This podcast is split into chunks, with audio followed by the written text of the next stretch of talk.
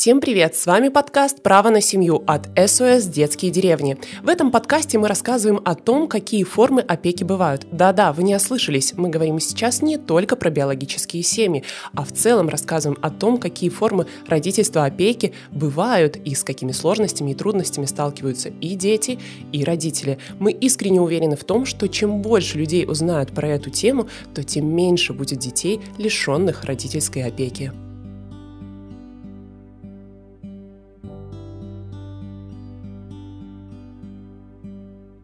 В этом выпуске мы расскажем вам про выпуск из опеки и ответим на вопросы, которые явно волнуют всех.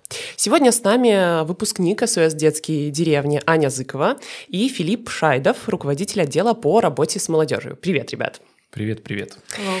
А, подготовка к самостоятельной а, жизни, как она вообще происходит в альтернативных формах опеки?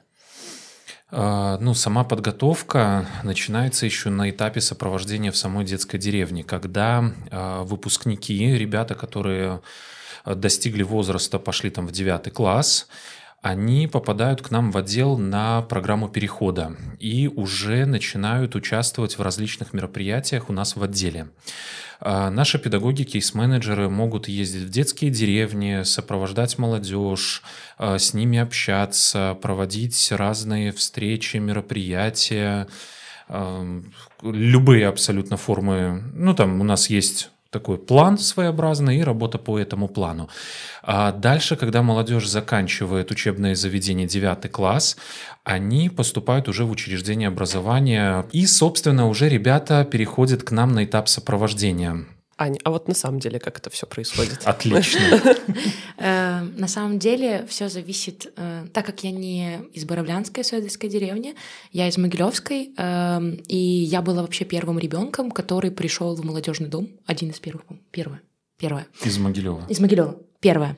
Вот, из Могилева я поступила в БГУ, вот, и э, сразу же меня передали, получается, в молодежный дом. Я могла выбрать либо из моей деревни у меня будет педагог, либо в Минске. Но так как я понимаю, что большую часть времени я провожу в Минске, то это гораздо удобнее. Ну и как бы хотелось попробовать что-то новое, пообщаться с новыми людьми в организации. Вот, у меня прекрасный педагог Ирина Эдуардовна, я вас люблю. Вот, э, на самом деле э, это очень удобно, потому что до 23 лет э, мы имеем право как бы... 18 лет я считаю, что человек еще пока не готов к полностью самостоятельной жизни, и наши педагоги, они просто нас курируют. То есть нету такого, что мне сказали что-то сделать, я должна обязательно это сделать. Мне предлагают какого-либо тренинги, вида, да, мне предлагают, э, я не знаю, курсы какие-то, если есть в бюджете деньги, да, и это очень удобно, потому что я могу осваивать новые профессии, я могу пробовать что-то новое, я хожу к психологу, вот кстати, за счет организации, то есть это мне очень помогает. А, мы участвуем в различных мастер-классах. А, как только нам педагог в беседу, у нас в Телеграме есть беседа, она нам пишет, э, что вот есть такого-то рода мастер-класс, кто хотел бы поучаствовать. И ребята все вместе собираемся, мы общаемся, мы делимся опытом, а, я узнаю что-то там про тузы, сузы, мы там с ними делимся, что у меня в ВУЗе, как бы, ну, делимся экспириенсом каким-то, и это очень здорово, поэтому я максимально поддерживаю все виды поддержки поддержки молодежного дома, и это очень здорово, что ребят могут все еще сопровождать до какого-то определенного возраста. Вот. А, Аня рассказывала про молодежный дом. Что такое молодежный дом? А, отдел по работе с молодежью когда-то начал свое существование именно вот в форме молодежных домов. Это, ну, простым, опять же, языком, а, ну, очень сложно объяснить, что это такое. Это, скажем так, место, локация, в котором проживают выпускники СОС детских деревень. Э, они выпускаются из детской деревни и попадают в безопасное место, в котором э, имеют возможность проживать. Там работают э, педагоги, кейс-менеджеры, которые находятся там круглосуточно, то есть есть посменный mm-hmm. график. И педагоги оказывают вот комплексное сопровождение для молодежи. Они проводят различные мероприятия, оказывают услугу кейс-менеджмента, э, обучают чему-то самым даже банальным, простым вещам, ну, из серии, как приготовить какое-то блюдо. И получается, что ребята там, проживая, э, получают такой вот комплекс услуг, который заточен на их социализации, и это менее травмирующие mm получаются. Когда молодежь уходит в общежитие, оно, молодежь сразу окунается в какую-то э, в самостоятельную жизнь. Но некоторые ребята Возможно, в силу своих каких-то, не знаю, развитий, э, интеллектуальных, физиологических и так далее, они нуждаются в более таком тщательном надзоре и как бы желательно, чтобы они проживали в молодежном доме. Раньше существовало два молодежных дома э, в районе площади Бангалор и в районе Цнянского водохранилища. И там у нас проживало по 16 молодых людей. Сейчас у нас идет процесс деинституализации, и мы немножко сокращаемся. Ты неправильно сказал это слово, деинституционализация, но ладно. А, в общем, да, это очень сложное слово, я его долго учился выговаривать. А, и, собственно, сейчас мы немножко сократились по статистике. У нас функционирует один молодежный дом вот на Цнянском водохранилище. Там сейчас проживает у нас 8 молодых людей. Вот. Они участвуют в мероприятии отдела, они выезжают на различные мероприятия, но там их дом, они там живут, они там находятся, готовят еду, убирают, стирают, то есть как обычная молодежь живет самостоятельно. Ну вот смотри, э, получается, раз идет процесс деинституционализации, то э, когда ребенку исполняется 18 лет, куда он отправляется? А, там есть свои нюансы. Молодой человек может э, поступить в учебное заведение и сразу же уйти в общежитие. Mm-hmm. То есть э, мы идем по индивидуальному подходу, и случается такое, что молодой человек поступает вообще в другой город, и у него нет возможности проживать mm-hmm. в молодежном доме. А, если он поступает в Минск, у него тоже спрашивают, там, молодежка, не молодежка это может быть. И даже если вот он идет в молодежку, но педагог видит э, то, что молодому человеку надо комплексное сопровождение, он не готов еще к самостоятельной жизни в общежитии, то он проживает и после 18 лет в молодежном доме. Угу. То есть у них такая возможность есть до окончания учебного заведения. Ань, а ты где? В молодежном доме была или в общежитии? Я сейчас живу в общежитии. Эм, я третий курс. Вот следующий год я уже заканчиваю университет. Эм, я пошла в общежитие, потому что я не нуждалась в такого рода опеке. Ну, то есть я понимала, что если мне нужно домой... У нас в общежитии тоже есть режим, мы возвращаемся до часа. То есть э, если я где-то гуляю, я понимаю, что в молодежный дом я бы ну, просто так не пришла. В молодежном что... доме тоже есть свои очень да. такие. Многие ребята считают, что это очень Но такие это... мощные правила. У нас до 10 вечера угу. молодежь должна приходить домой. И, ну, то есть такие вот. Ну, не за исключением, это если человек работает. То есть, если бы я работала, например, и заканчивала свою работу в 12 и приезжала в молодежный дом в 12, то у меня бы никто за это не ругал, если есть документация о том, что я работаю. То есть, э, это не о том, что там вообще нельзя. Э, и мне комфортно в общежитии, как бы у меня достаточно хорошие отношения с воспитателем, я староста староста этажа, я там активно участвую в жизни общежития, университета, поэтому как бы Плюс университет находится в 15 минутах, а не ехать мне на метро, на автобусе. Это было бы просто для меня a bit complicated, ну, немножко, немножечко, да. Ну, локально на самом деле есть сложности, потому что у нас ребята есть, кто учится на автозаводской, и из Цнянки добраться на автозаводскую, это если пары начинаются в 8 утра, то это надо в 5 утра проснуться и поехать. То есть некоторые выбирают сразу априори, я лучше в общежитии. Давайте тогда перейдем к другому вопросу. Что такое вообще постинтернатное сопровождение? А, по закону Республики Беларусь у нас существует положение о постинтернатном сопровождении. А, я не буду вдаваться там во всякие юридические нюансы, но а, если так взять, молодой человек выпускается из какого-то интернатного учреждения, и у этого учреждения есть обязательство в течение двух лет – оказывать вот это постинтернатное сопровождение. Оно комплексное, оно вот в принципе складывается с этих трех составляющих. Психолого-педагогическая, ну, социально-педагогическая, адвокационная часть и социальная часть, социализация. Кто вообще оказывает помощь э, выпускникам по достижении 18 лет? Ну, мы понимаем, что в СОС это отдел по работе с молодежью, наверное, да? Угу. А вот какую помощь может получить молодой человек, кроме там психолога, проживания в молодежном доме? Что это еще может быть? Ну, если брать у нас в отделе деле, то, опять же, повторюсь, это комплекс. Это у нас работает юрист. Если какие-то юридические вопросы, можно обращаться по жилищному вопросу. Да, абсолютно, в принципе, по-любому. У нас даже были сложности там и по уголовному праву. Обращались наши ребята.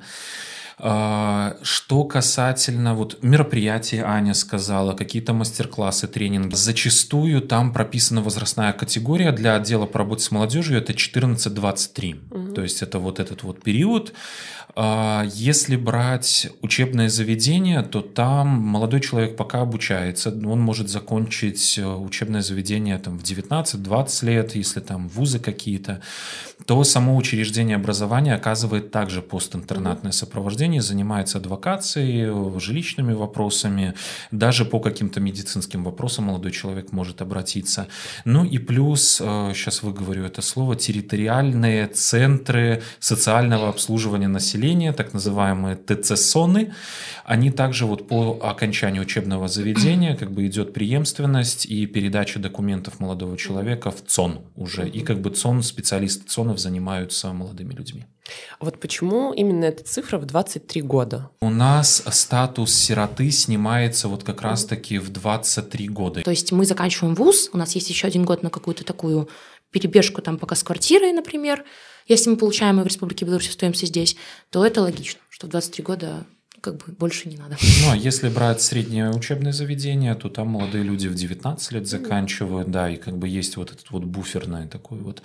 Ну, и как бы уже 23, если брать выше цифру, то это уже вполне себе такой самостоятельный молодой человек, которому, ну, который уже должен сам уверенно шагать по жизни, вот, поэтому я думаю, здесь обусловлено все и законодательством, и какой-то логикой. Но дело в том, что у нас, на самом деле, в молодежном доме, ну, как в отделе, в отделе по, по, в отделе по работе с молодежью, это я так называю. Вот, у нас нету такого, что там мы не можем прийти в 23 года и сказать там, например, Ирина Эдуардовна, мне нужна вот такая-то помощь, если есть возможность, можете ли вы мне оказать. То есть такого не будет, что меня просто вышвырнут оттуда и скажут типа нет. То есть если это прям что-то серьезное, с чем стоит помочь, то как бы нам никогда не откажут. Вот.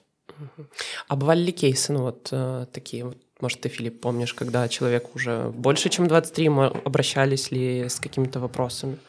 Э, скажем так, если в понятии кейса, именно как кейс-менеджмент, когда молодым, за молодым человеком закреплен педагог, и он проводит его полностью по процедуре кейс-менеджмента, такого пока еще не было, но сейчас у нас э, при реструктуризации немножко вот эта вот э, ситуация может появиться. У нас просто сейчас открывается еще один э, дом кризисного проживания для молодежи, и там предусмотрена такая вещь, как вот если молодой человек, не знаю, ну, к примеру, там у него квартира сгорела, кризисная ситуация, он может обратиться к нам за кризисным проживанием и проживать у нас на базе дома. А если брать просто обращение, то это практически на постоянке. Молодые люди обращаются за разовыми юридическими консультациями, к психологу могут обратиться, а, через грантовые проекты тоже обращаются. И просто они у нас по статистике не считаются, а как бы просто идут как разовые услуги. И зачастую педагоги, которые их когда-то сопровождали, вот они и продолжают как бы заниматься этими вопросами. Вот э, у меня всегда в голове до того, как я начала работать в СОС, почему-то такая картина рисовалась, что человеку исполняется 18 лет, ему там чемоданчик выдают, да, и вот э, уходит. А как, это, все, да. а как это происходит в реальной жизни? Наверное, ты лучше об этом расскажешь. Ну, мне когда исполнилось 18, а, мне не исполнилось еще 18, мне было 17, я приехала в Минск. Это столица, очень много людей, учеба, первый курс это всегда сложно, новый ритм жизни. Вот. И я помню, как мне э, позвонили из отдела по работе с молодежью, то есть сказали, что как бы вот Аня, приедь, то есть по такому-то адресу я приехала, а, со мной провели как бы беседу, хотела ли бы я как бы быть на сопровождении здесь. Вот, я, конечно, согласилась, потому что это очень удобно и как бы, ну, большинство ребят, которые там уже были, я знала из Боровлянской судейской деревни. То есть э, для меня этот период не был настолько тяжелым, просто благодаря э, вот отделу по работе с молодежью. Я благодарна за это. То есть, ну, как бы для меня это не было, что мне дали там чемодан, вещи там, вокзал, и мы уезжаем, как бы.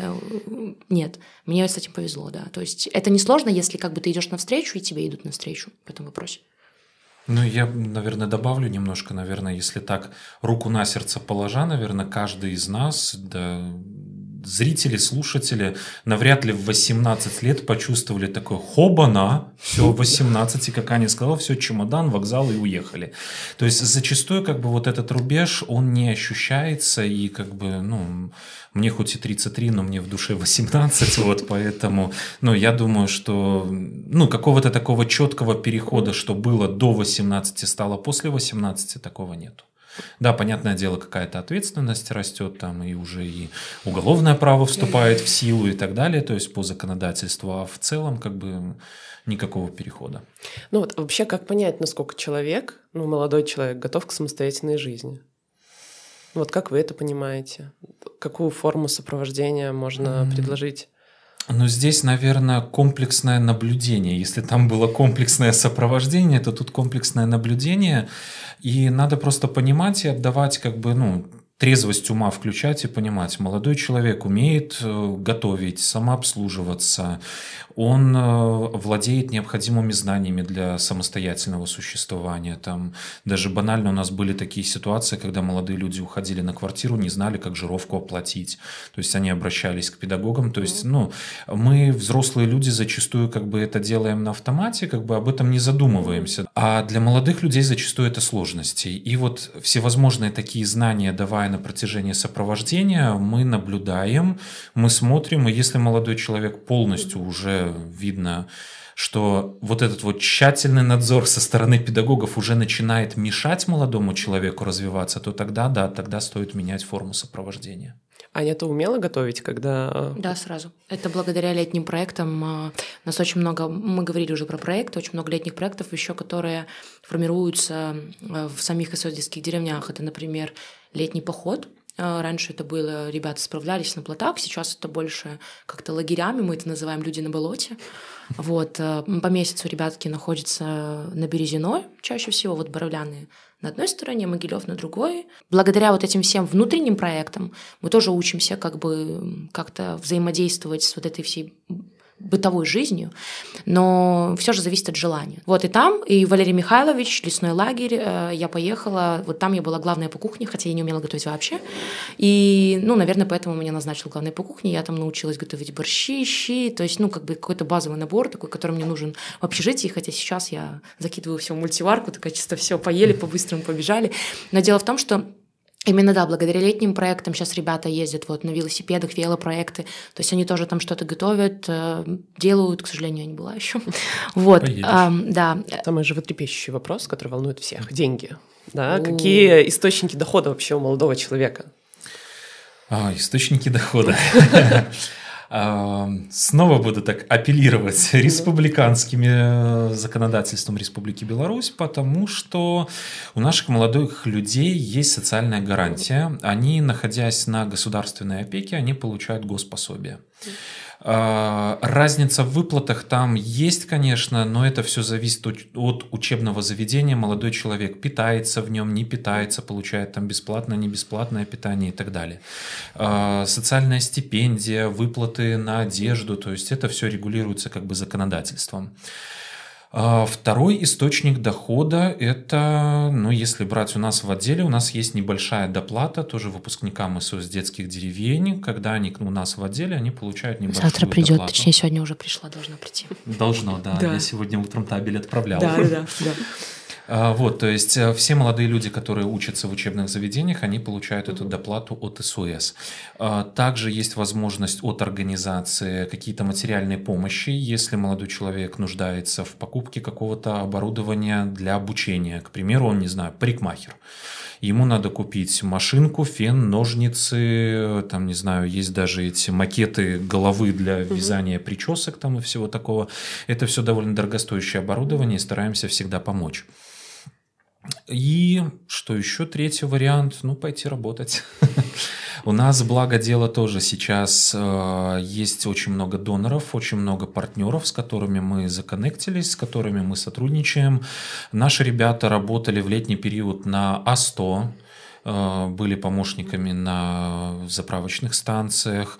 KFC э, у нас трудоустраивает, наши молодые люди даже до 18 лет имеют возможность вот подработать и в летний период, и не только в летний период.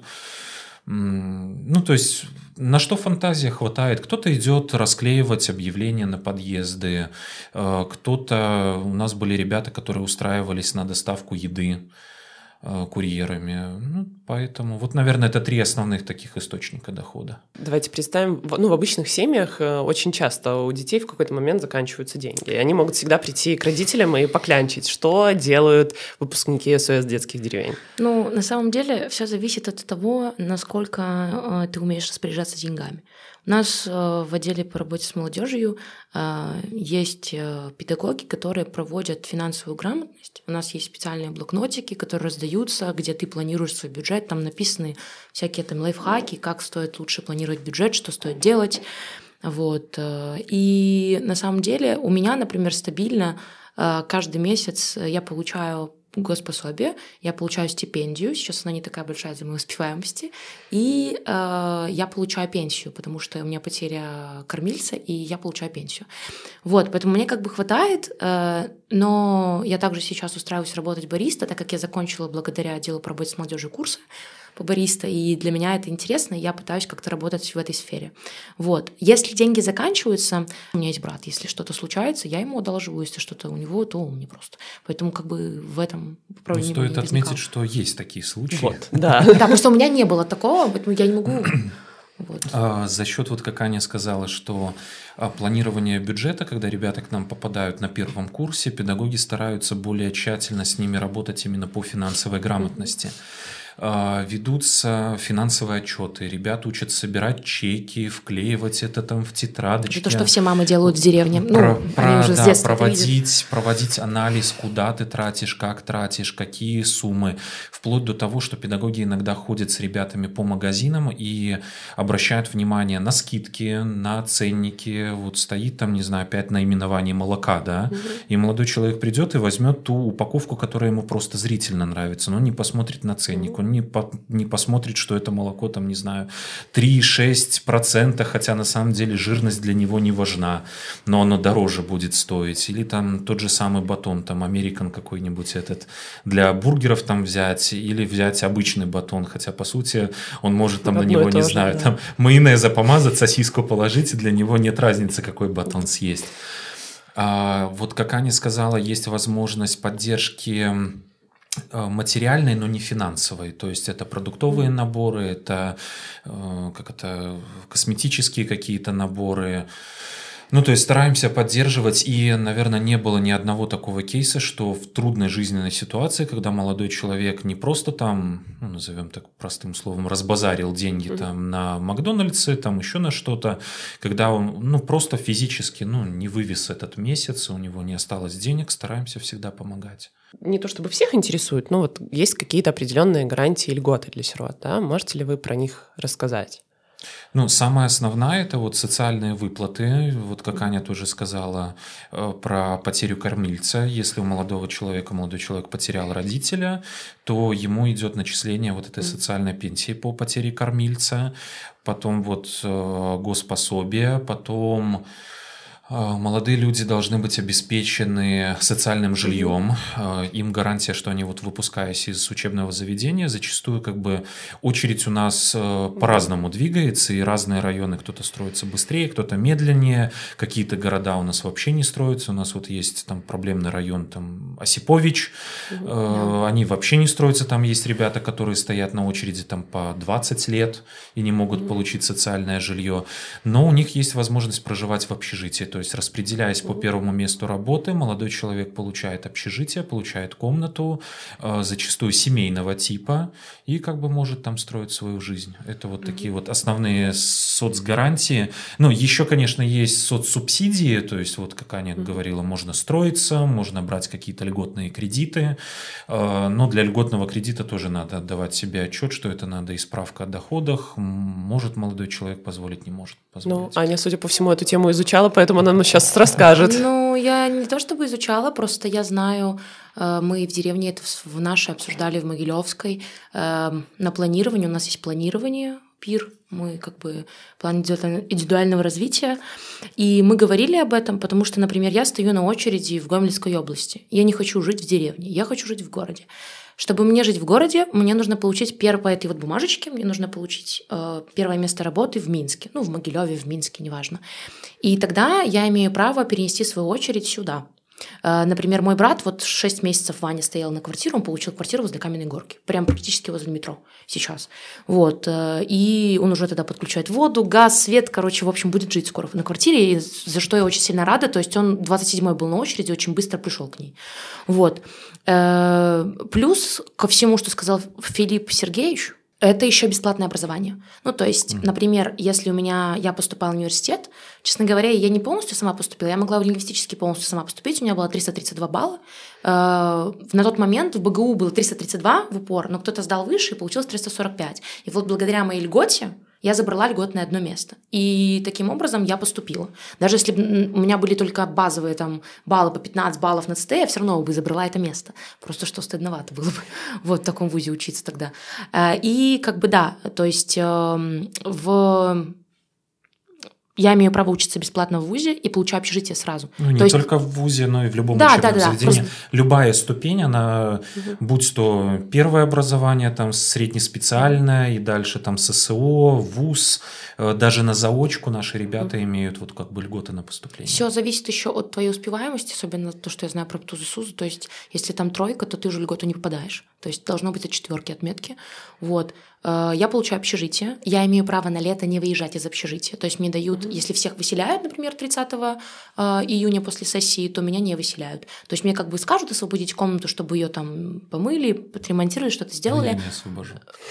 Да, но меня могут переселить на другой этаж, просто в другую комнату. То есть мне дают летний пропуск, с которым я могу проживать в Минске, что тоже очень удобно. Вот.